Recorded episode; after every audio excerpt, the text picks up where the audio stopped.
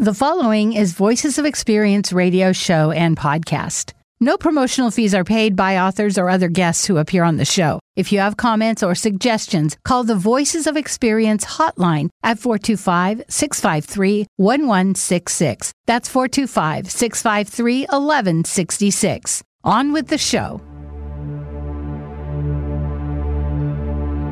Welcome to this edition to Voices of Experience. My name is Paul Casey and a hello to Eric Crema, who is the host of Spotlight on Success. And Eric, I think you hit another home run today with your interview that you found out with someone who has got a very interesting life. Yeah, thanks, Paul. I'm going to speak with Marlin LeFever, and he is founder of Addicted Fishing. And we're going to talk all about his website, the guide service, and things that they do, and why he got into the business. It has a really interesting backstory. How about you? I, I, I hear you have Art Thiel starting off. Yes, Art Thiel has joined me. I talk to him about once every year about sports.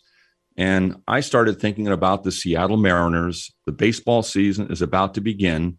We've had a long drought for not making the playoffs.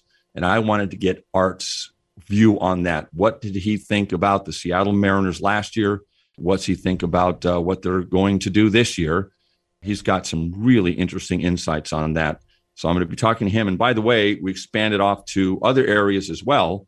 And one thing I learned is that Art Thiel is retiring and his sportspressnorthwest.com site will is still up, but I mean he's not writing anymore. Mm-hmm. He has a really new opportunity coming and uh, he wasn't willing to share that right now, but I'll keep you informed. It is around sports, but he's not going to be doing his uh, column all the time. And he's written thousands of columns, and I always enjoy talking with him. Um, let's see, I'm going to be talking to a Carol Stern as well.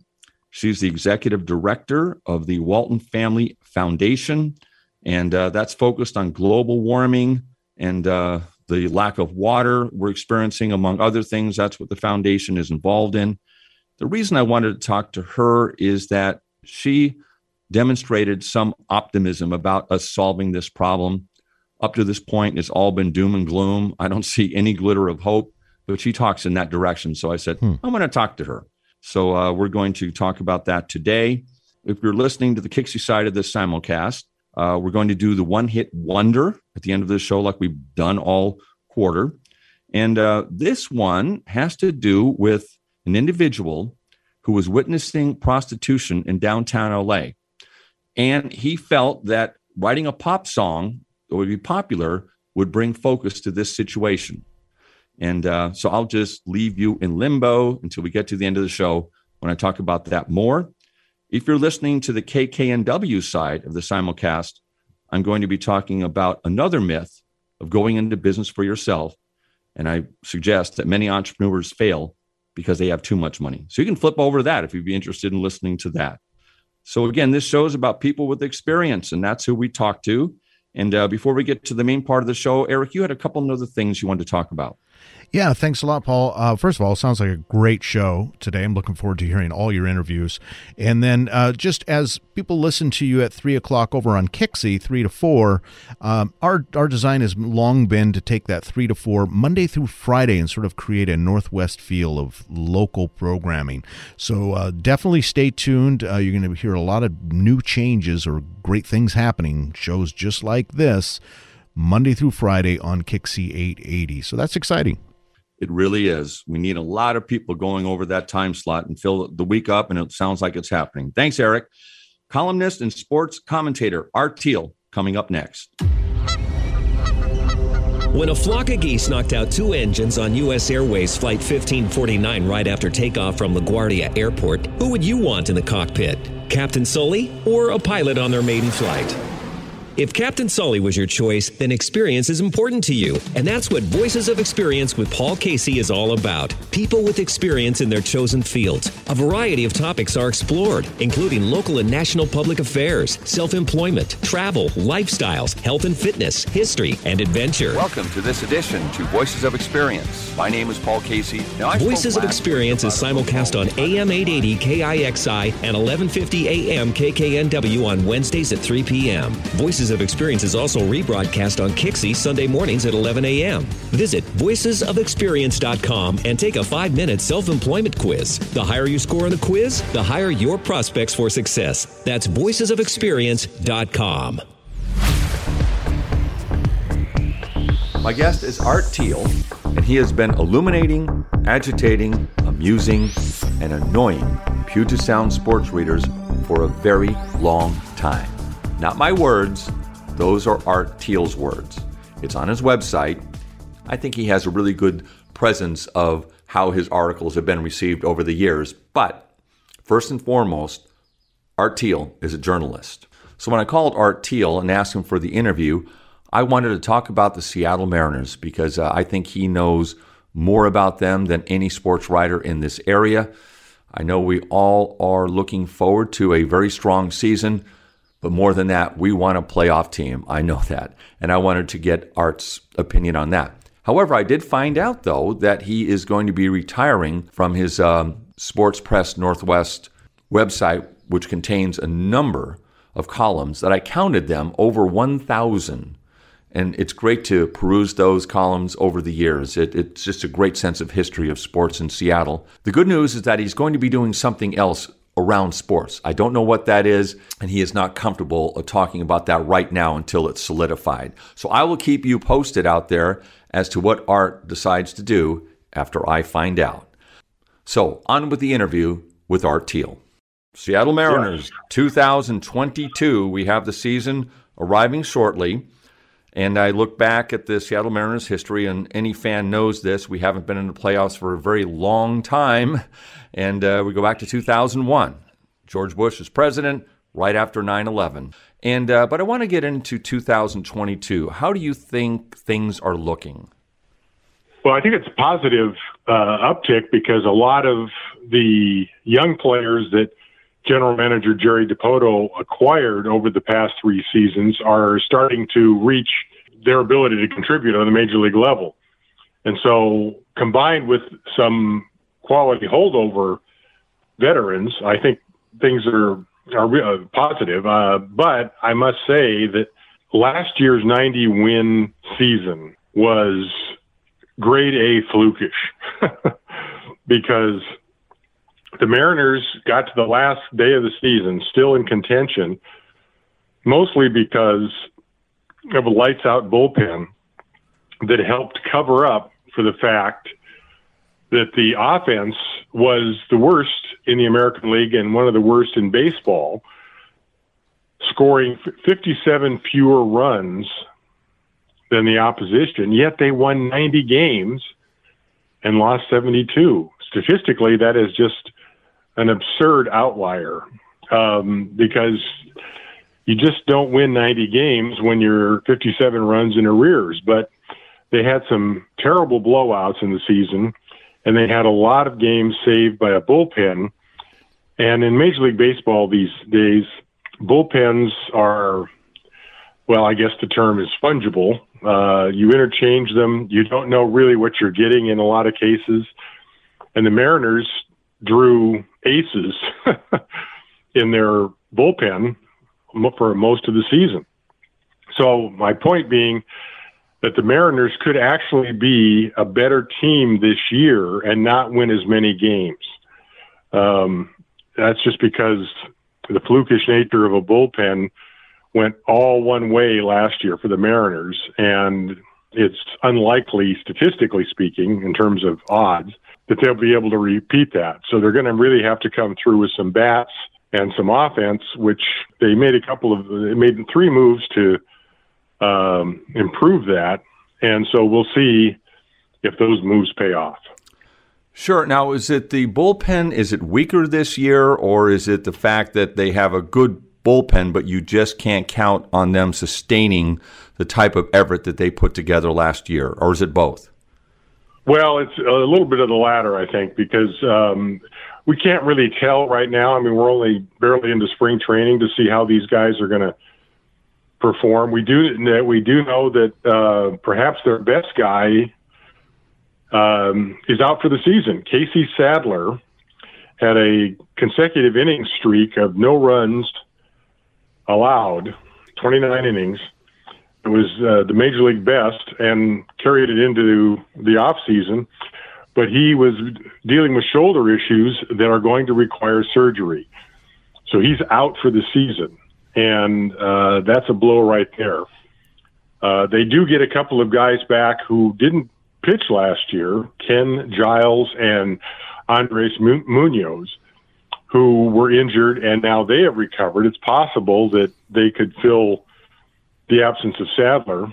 And they have a handful of guys that Mariner fans a year ago will probably recognize Paul Sewald, Drew Steckenrider, Erik uh, Swanson, and Diego Castillo that will be um, key factors. If they can repeat what they did a year ago, there's a chance that this bullpen can get close. In addition to uh, Giles and Munoz, so it's not it's not like they're terrible in the pen. It's just unknowable. And really, you almost have to say that for every major league bullpen because there's, especially this year, because of shortened spring training, uh, it's going to be really hard for all major league clubs to get work in on the pitching staff, which is really what spring training is about. Players don't need uh, the the position players don't need spring training. They got 162 games, but sorting out pitching arms that takes time, and it takes all six weeks of spring training, and that's not going to happen because um, the um, lockout imposed by the owners that was finally resolved recently has compressed the season. They're going to play all 162 games, but they had to lengthen the season at the end into October, so we're going to have a November World Series.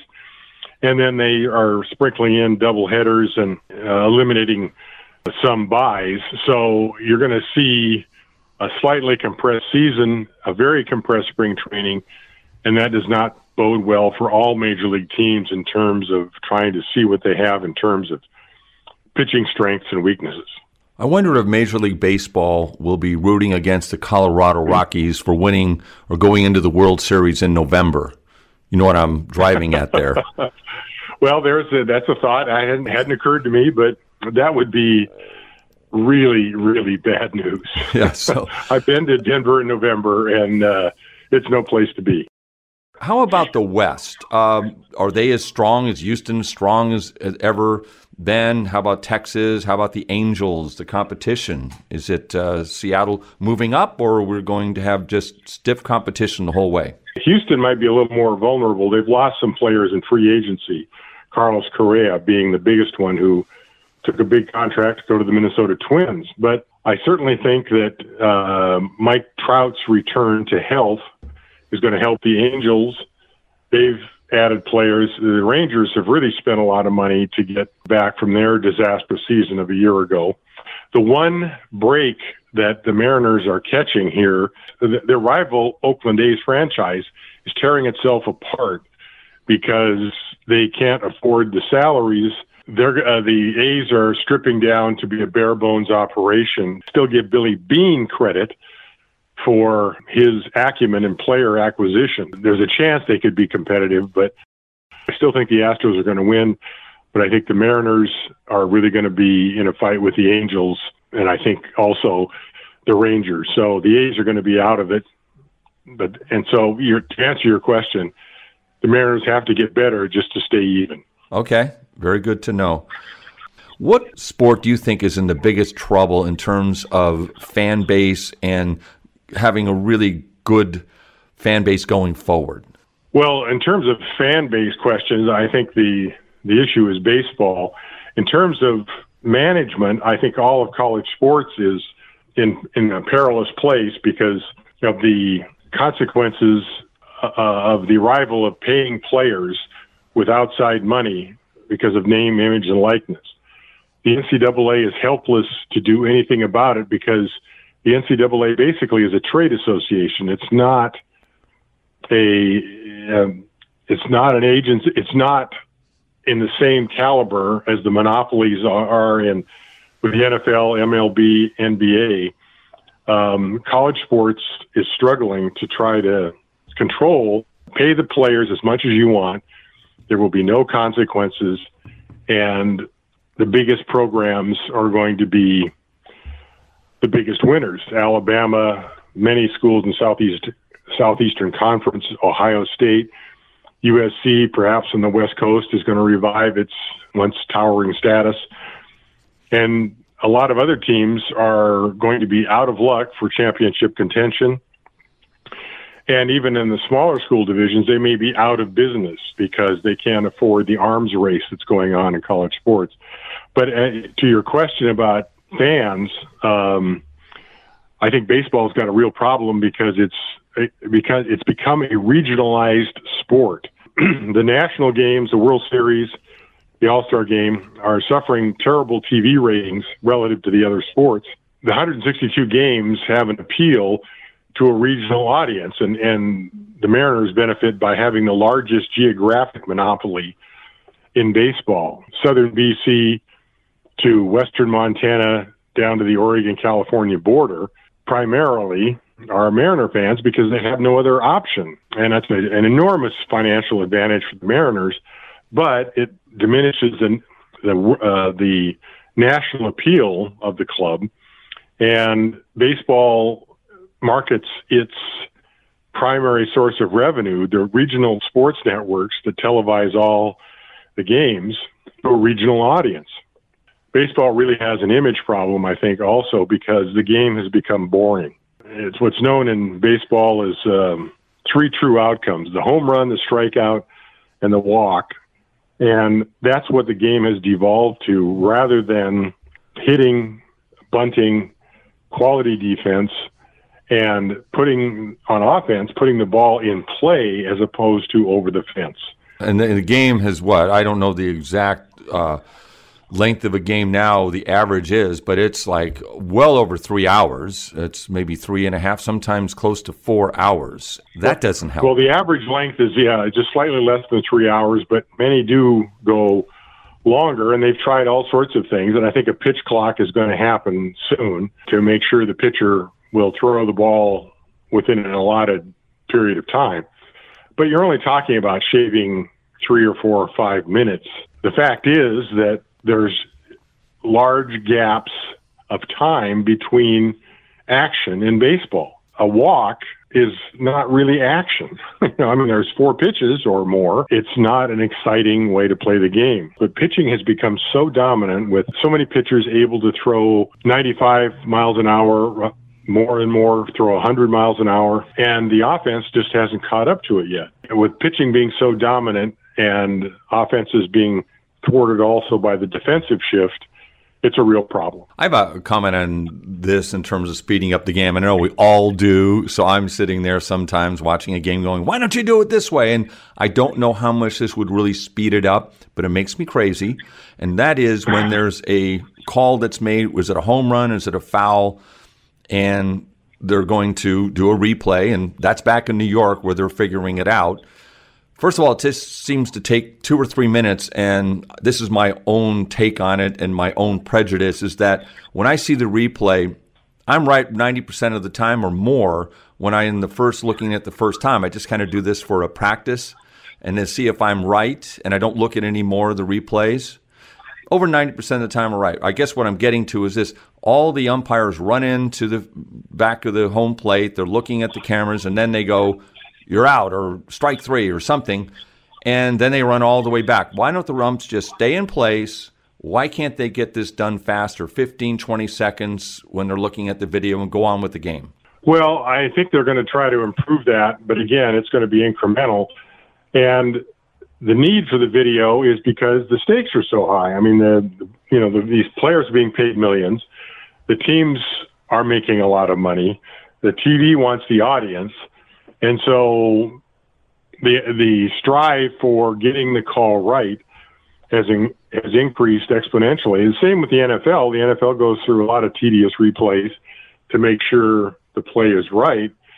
And I think on balance, being correct and being fair probably overrides Paul Casey's discomfort with it. I'm uh, hurt, Art. You hurt me here. I thought you were going to say, I'm calling back to the baseball, Cooperstown, wherever these people are, and go, Paul Casey feels this way, and you got to change it. Guess it's not going to happen. Well, huh? Yeah, I don't think so. I mean, your voice is large, but um, and you're not alone. But I don't think you're rich enough to make a difference. All right, reality back into the conversation is what you're saying. Um, yes. Obviously, you have a reputation that's very solid. I mean, in terms of your research and everything, it's right on target. I mean, you can't argue with that at all. But you do have generated controversy in some of your uh, columns. What column did you write that maybe generated the most controversy during your career? The most virulent opposition was that I said that when Don James resigned as University of Washington's head football coach, I said it was an act of cowardice because quitting 12 days before the season began is the kind of thing that he would have abhorred among his players. You don't quit when things get tough. He did. I understand his principles. I understand that he was in protesting pending NCAA sanctions and Pac 12 sanctions against his recruiting practices. But that was not the way to go out.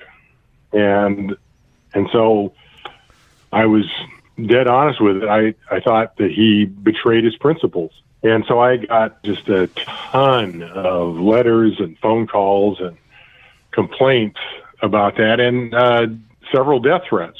So, oh boy, uh, yeah, people take their sports uh, way too seriously. Uh, often, I told my boss, I said, "Well, you know, what do I do about death threats?" And he says, "Well, keep your head down." I said, "Hey, I'm six foot eight.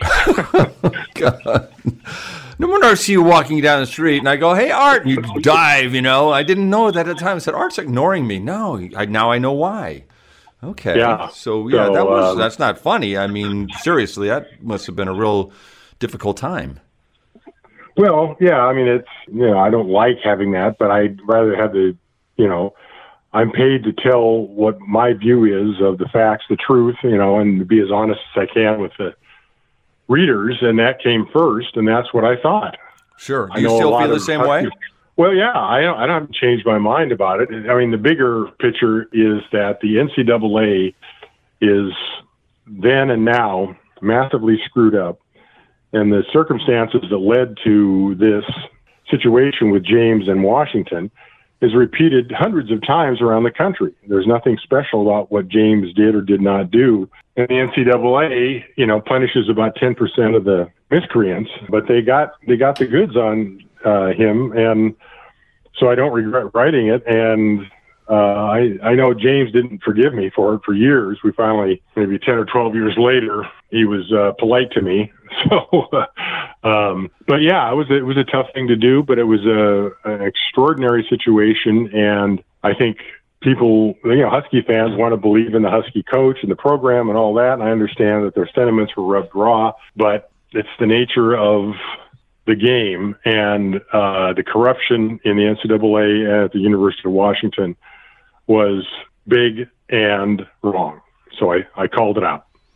Good for you. That's what all great uh, journalists do. Now, your sportspressnorthwest.com, you're no longer writing for it. However, um, you can still go on and read your columns. Is that correct? Is that going to be up and running for a long period of time, or are you going to pull that down yeah. eventually? Well, I think um, you know I I'm not sure exactly how it's going to work, but um, I everything is there. You can still see the archive.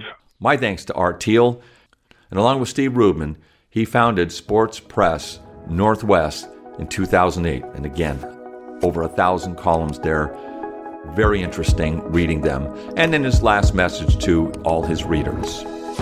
So again, I will keep you posted when I find out what Art Thiel is doing in the future. There are two outs in the bottom of the ninth. Bases loaded. The Seattle Mariners trail the LA Dodgers by three runs in Game 7 of the World Series. Who would you rather see step up to the plate? Mitch Haniger or a promising but yet untested player just called up from the minors? If Mitch Haniger is your choice, that means experience is important to you. That's what Voices of Experience with Paul Casey is all about. People with experience in their chosen fields. Topics explored including public affairs, self employment, travel, health and fitness, history, and adventure. Welcome to this edition to Voices of Experience. My name is Paul Casey. Voices of Experience is simulcast on AM 880 KIXI and 1150 AM KKNW on Wednesdays at 3 p.m. Voices of Experience is also rebroadcast on Kixie Sunday mornings at 11 a.m. Visit voicesofexperience.com and take a five minute self employment quiz. The higher you score on the quiz, the higher your prospects for success. That's voicesofexperience.com.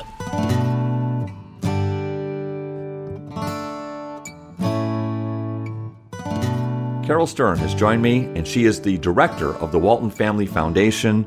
Her professional responsibilities has taken her to 30 countries throughout the world. Now, the Walton Foundation focuses on three areas improving K through 12 education, protecting rivers and oceans and communities they support, and also investing in Walton's home region of Northwest Arkansas and Arkansas Mississippi Delta. We're going through climate change, I believe, and uh, you don't need to look any further than Seattle. When you look at the what we used to refer to Seattle as our drizzly, dark winters, now has turned into a lot more stormy winters with a lot more rain. The summers are warmer. I mean, we didn't have our first 100 degree day to like the start of the 2000s. And then we've had several 100 plus degree days. And we'll probably see more of that going forward. I used to bristle some when um, Seattle used to be referred as a rain capital of the world. I tried to look at the facts and I said that's simply not true. Now, we do have a lot of gray days and dark days, as I just mentioned, but in terms of quantity of rain, we rank 52nd in the country. New York, Chicago, Houston, Texas, all these other cities got much more rain than us. But now we are actually getting a lot more rain. So that's why I wanted to talk to uh, Carol and the initiative that they have underway to try to address this issue. You know, I was reading your background and the information about climate change, and uh, we're talking both water and also the climate that's heating up. But I want to start at this point, and that is from what I read, you have some optimism that you are thinking about how we can deal with this situation and I really haven't read that at all about any other things I've seen. It's all been doom and gloom. I'd like to start there. Why are you optimistic that we're going to be able to come to grips with this uh, climate change? I'm optimistic for a lot of reasons, Paul. You know, first and foremost, time is on our side. We really can turn this around if we act now. You know, I don't know how big that window is, but it's open right now, and we could make a difference. So that's the primary optimism. Secondarily, though, when you do a survey and you do it during the storm season, as we did a couple years ago, you're not surprised when the majority of Americans are concerned with climate change and water. But this time we didn't do it during the storm season, and we saw that the majority of Americans still think climate change is the most important image, issue we can deal with.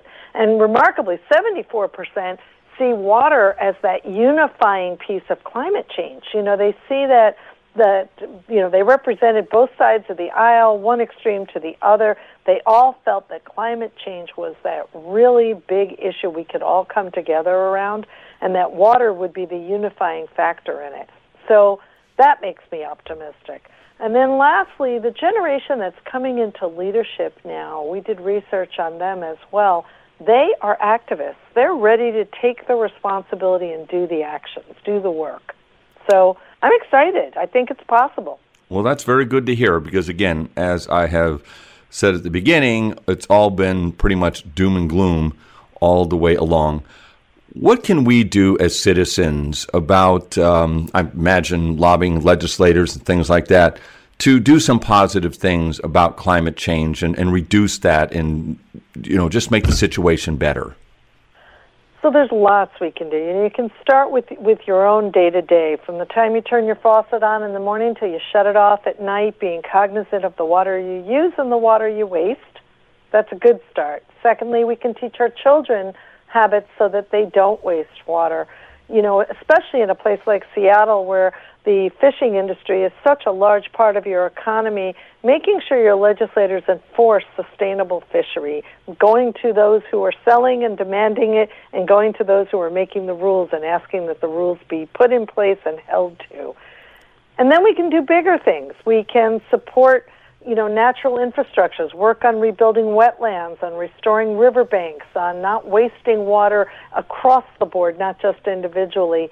At the foundation, we're working with farmers to help them grow what they grow with less water. In particular, we're really pushing for cover crops, you know, between the seasonal rotation of crops that you grow to put in a cover crop because it helps to restore the soil and to keep it healthy.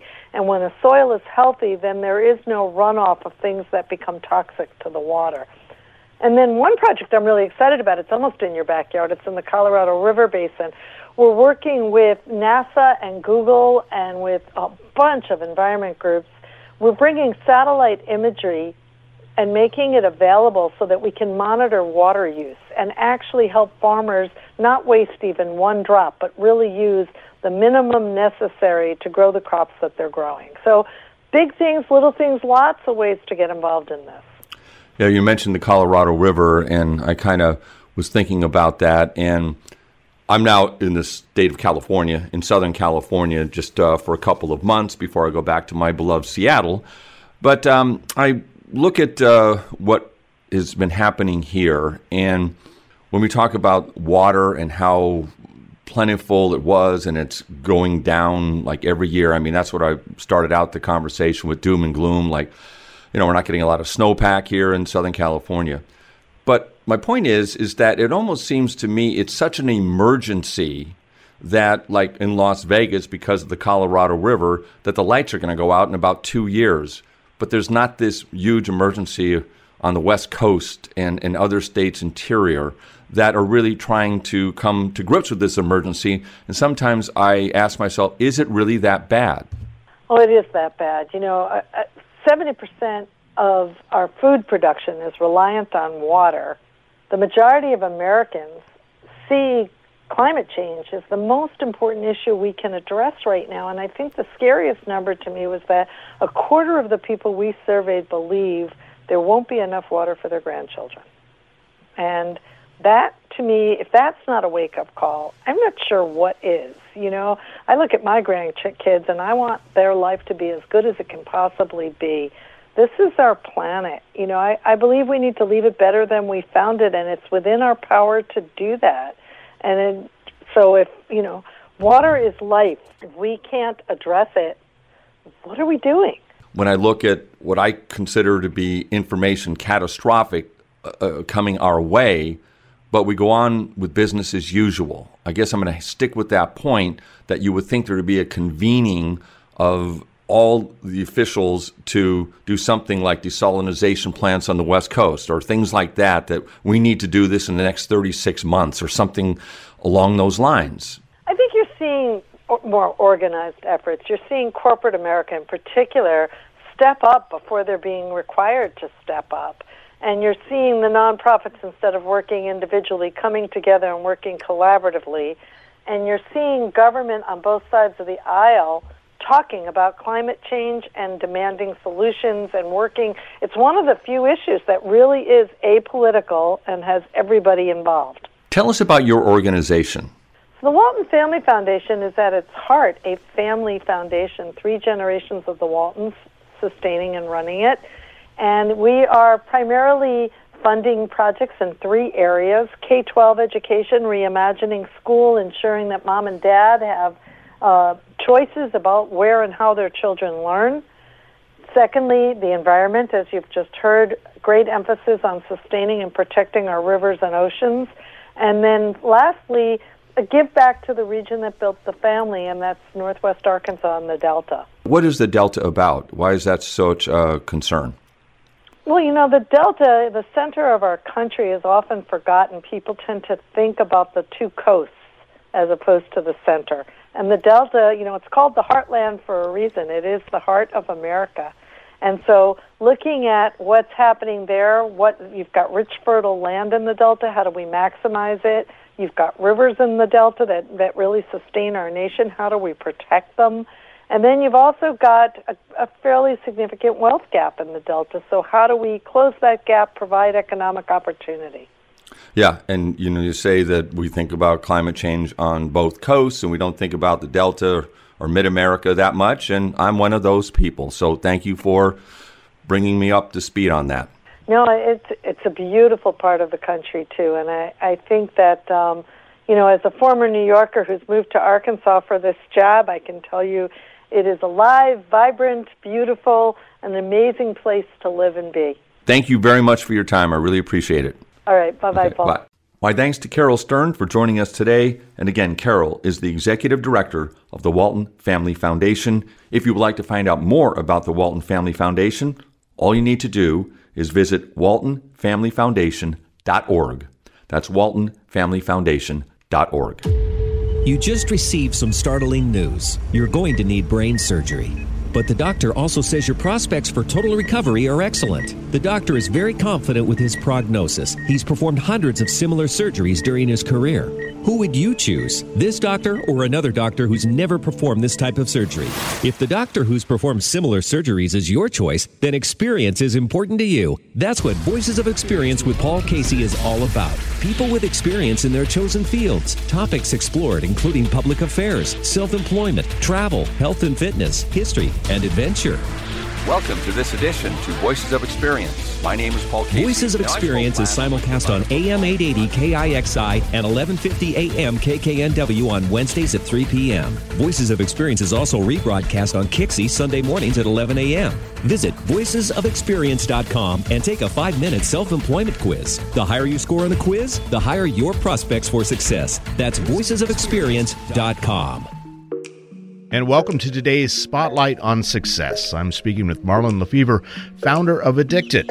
Addicted, formerly known as Fishing Addicts Northwest, was established in 2009, and they're an online resource for all things fishing guides, gear, video, articles, social media, and more. Well, I'm really happy to have via Zoom into our studios Marlin LeFever. Marlin, how are you? Good, man. Thanks for having me. Appreciate it. First of all, you got to know. Okay, Marlin, is that a legit name? Marlin that and fishing. A, that is that is hundred percent a legit name. My dad, and the funny thing is, it doesn't even have anything to do with fishing. My dad, his best friend was named Marlin, so he named me after his best friend. Ah, that's a cool name, though. that's perfect for what you do. Yeah. course, there's not too many marlin up here in the Northwest. Um, let's talk about the company Addicted. Uh, and I and actually, previous to our interview, I thought it was Addicted Fishing. Was it ever called Addicted Fishing, or has it always been just called Addicted? Most no, it's so it actually the company name is Addicted Fishing. Okay. Um, the brand is Addicted, so you know people know us by our brand. You know our logo, Addicted, which is you know the word addicted with a hook striking through the center of it. Right. So most guys and gals just call us Addicted, but the company's actually, you know, the website, everything is addicted fishing. Got it. So uh, let's get a little history on the company. Uh, how did it get started? Who's involved, and where do you think it's going? Yeah, so I started this thing about ten years ago. Two thousand nine is when I established it. So man, it's it's going on more than ten years now. I kind of yeah. lost track of time there. Yeah. But uh, the whole inspiration behind the company is, you know, I grew up in a background where I didn't necessarily have access to fishing. I grew up in the foster care system my whole entire life from the time I was a baby until the time I was about 12 is when the state of Washington foster care system actually took me away from my parents forever. And my parents and my brother and my sister and, and really my whole family struggled with addiction, mm. addiction to drugs, addiction to alcohol, you know, whatever their crutches may be.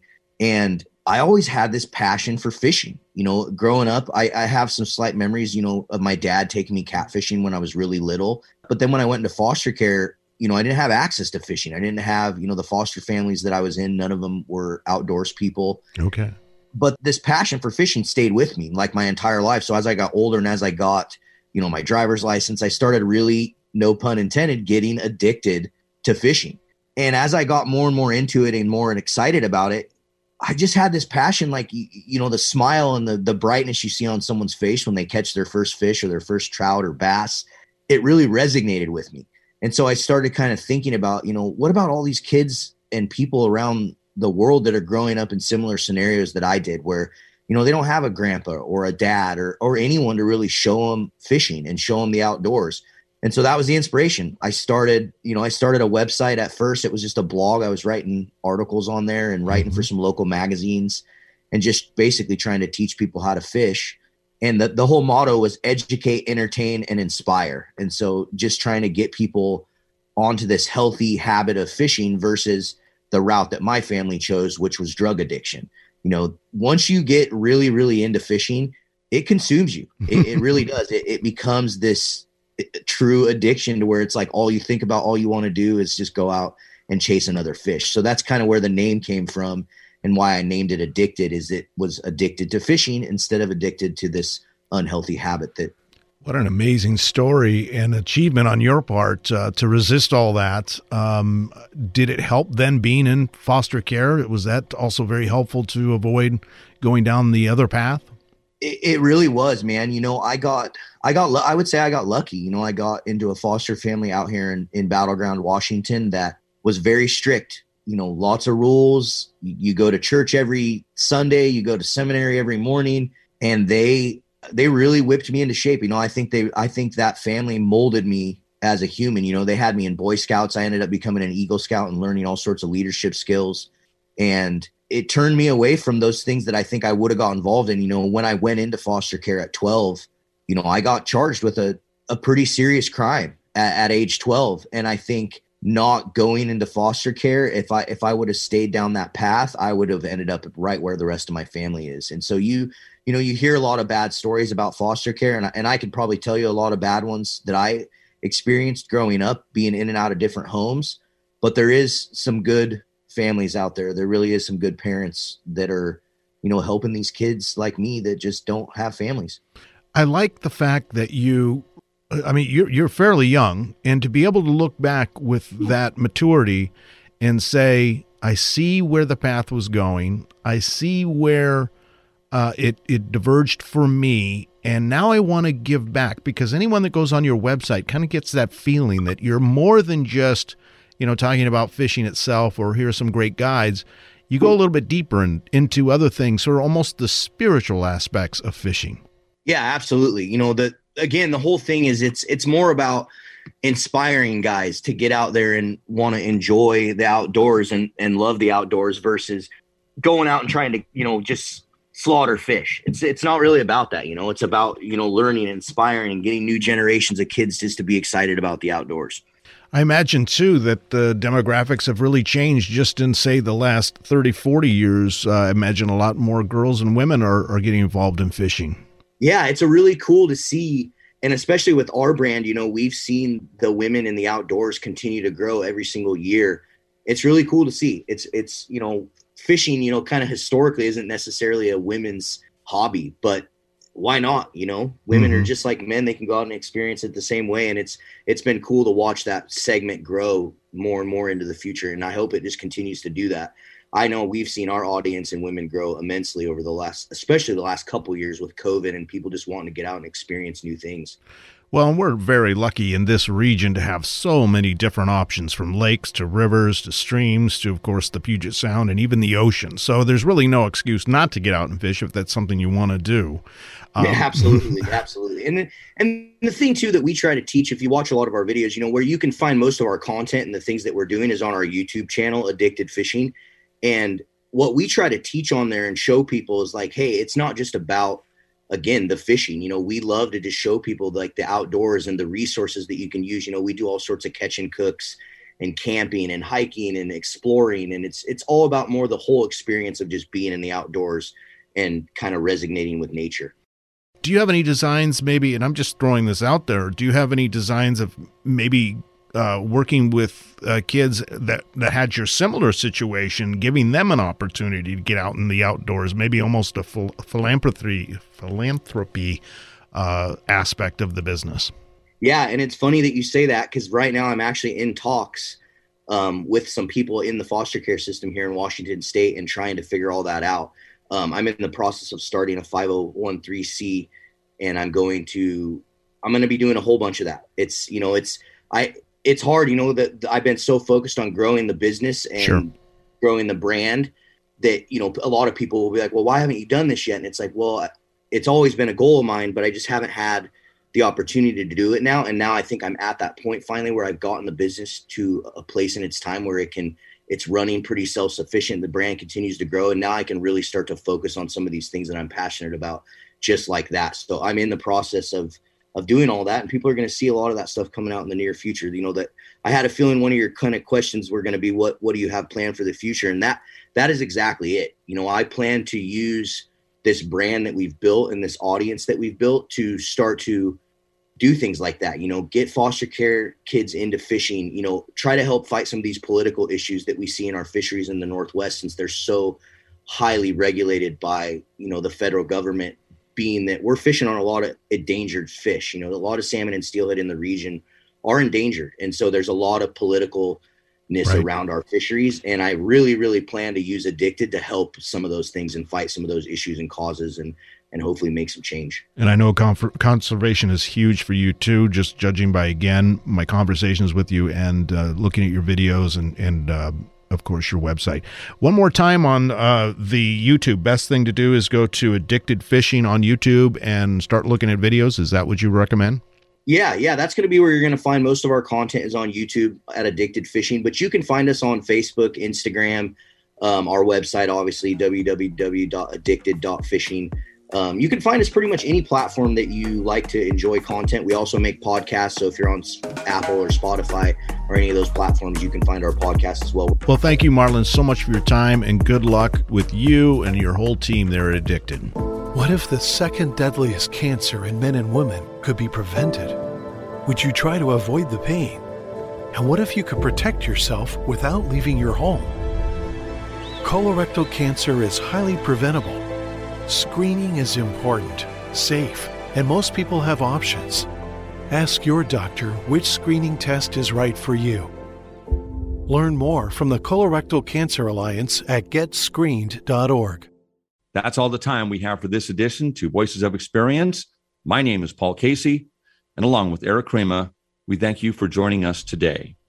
Erik, what do you have coming up for us next week? Well, I'm really hoping to get this gentleman on an interview. Uh, Ryan Schroeder, he's the event supervisor for Metro Parks Tacoma, and I want to talk about all the cool things that are happening down there. You know, we so much here locally is focused on Seattle and even Everett and things like that, and and Tacoma is really gone through a bit of a renaissance of late in their parks in particular.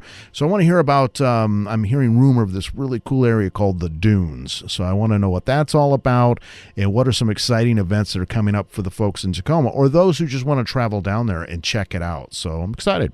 Well, to your point, Erik, you pushed me a little bit several months ago about getting out of the Seattle centric, which we often do, mm-hmm. and I'm guilty as anybody. But one of our best shows that we had was on Bremerton. I learned so much about that city um, with uh, Wes Larson. And then we both mutually discussed let's move into Tacoma because you're right. That is just on a renaissance uh, and uh, hitting you know its stride mm-hmm. really well. And to that end, I'm going to be talking to uh, Aaron Artman, and he's the president of the Tacoma Rainiers.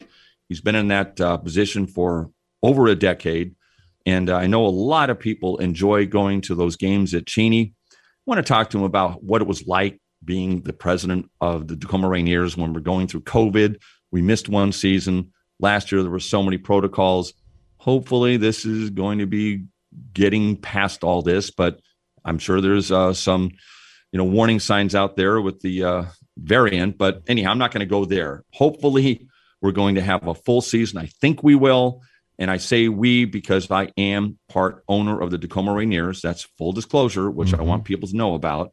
But still, I think it's a wonderful story to talk about and kind of celebrating Tacoma and uh, some of the things that they've done. Um, I'm also going to talk to a Cy Wakeman, and she's the author of a book called Life's Messy, Live Happy. Mm-hmm. I think that's an interesting message. Mm-hmm. Sometimes we try to do things like meditate our problems away, per se, and that's not a bad thing. But what I really like about this is that, you know, things happen in life. How can you then, going through those difficulties, live happy? So I'm really anxious to talk to her and she'll be here next week. Let's see. Any comments about what you heard today? You can visit the Voices of Experience hotline, 425 653 1166. Leave any comments, what you heard today, or anything you want to relate to us. That's 425 653 1166. Just keep your comments short and let us know if we can broadcast it on the air. Unless you say that, we won't do that. So uh, now this show airs Voices of Experience on Wednesdays at 3 o'clock p.m. on Kixie. And as I mentioned earlier in the broadcast, it is simulcast on KKNW 1150 a.m. And then the show is repeated on Sundays at 11 o'clock a.m. I hope you got that all out there. I uh, just got through this myself. So let me see what else. My name again is Paul Casey. I want to thank Erik Krema, the host of Spotlight on Success, and executive producers Steve Mills and Benny Mathers. Quote of the week Nearly all men can stand adversity, but if you want to test a man's true character, give him power. Abraham Lincoln. Now, I want you to think about two individuals, Vladimir Putin and Vladimir Zelensky. And I'll read that again. Nearly all men can stand adversity, but if you want to test a man's true character, give him power. And finally, for this week, Experience is our best teacher. Adoption of teens from foster care is a topic not enough people know about, and we're here to change that. I'm April Dinwiddie, host of the new podcast, Navigating Adoption, presented by Adopt US Kids. Each episode brings you compelling real life adoption stories told by the families that live them with commentary from experts. Visit adoptuskids.org slash podcast or subscribe to Navigating Adoption presented by Adopt US Kids. Brought to you by the U.S. Department of Health and Human Services Administration for Children and Families Families and the Ad Council. Well, Paul, this is the time of the show on the KKNW version where we do sort of a self employment segment. And it's a chance for you to talk about myths that entrepreneurs need to be aware of. And I understand from your uh, from your website and from your self employment quiz, you're going to talk about myth number two today. Yes, there are eight total myths that I have identified over the years, and that's been a slow build. I just didn't come up with these overnight there were certain experiences I had. And I have said before, I made every mistake in the book. And one of the reasons I survived them was because I kept my overhead low. And um, you can't stretch yourself out too much. So that's when it came to me that many small businesses fail because they are undercapitalized. That's a myth that actually it's the opposite, that many businesses fail because they have too much money in the beginning. And yes, you heard that right. When I first started my business, a colleague of mine was starting her business in the area of public relations. She was very talented, or is very talented.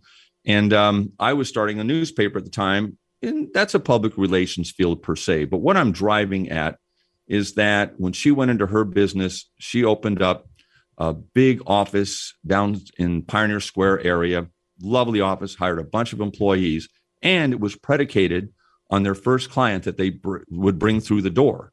And that was a lucrative client. So they got everything geared around that. Well, guess what? That client canceled at the last moment. Mm-hmm. So they were left holding the bag per se.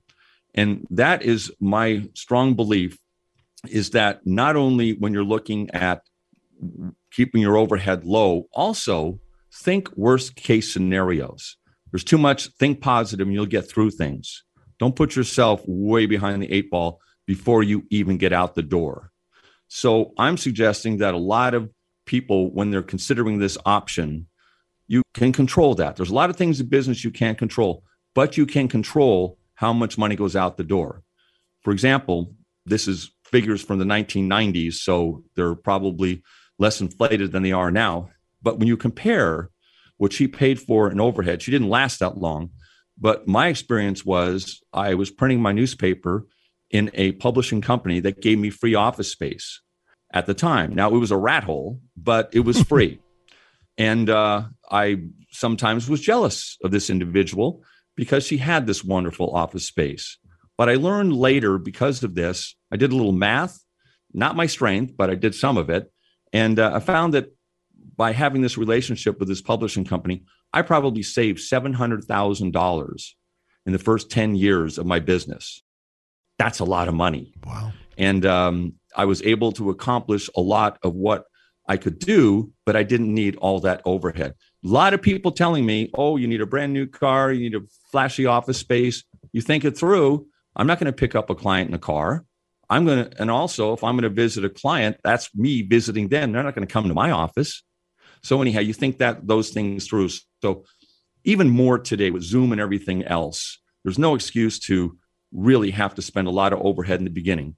I want to get you to the three to five year mark. And I think that philosophy is good. After that point, if you want to go get a big board and do other things with your business, fine. But I think I try to coach on my website and with the myths that I talk about that I want to get you in a position to succeed. So that's kind of what I talked about today as far as, again, keeping your overhead low. And I will say it again that small businesses do fail because they have too much money.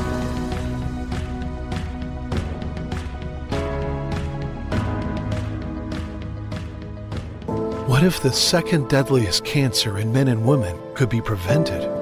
Would you try to avoid the pain? And what if you could protect yourself without leaving your home?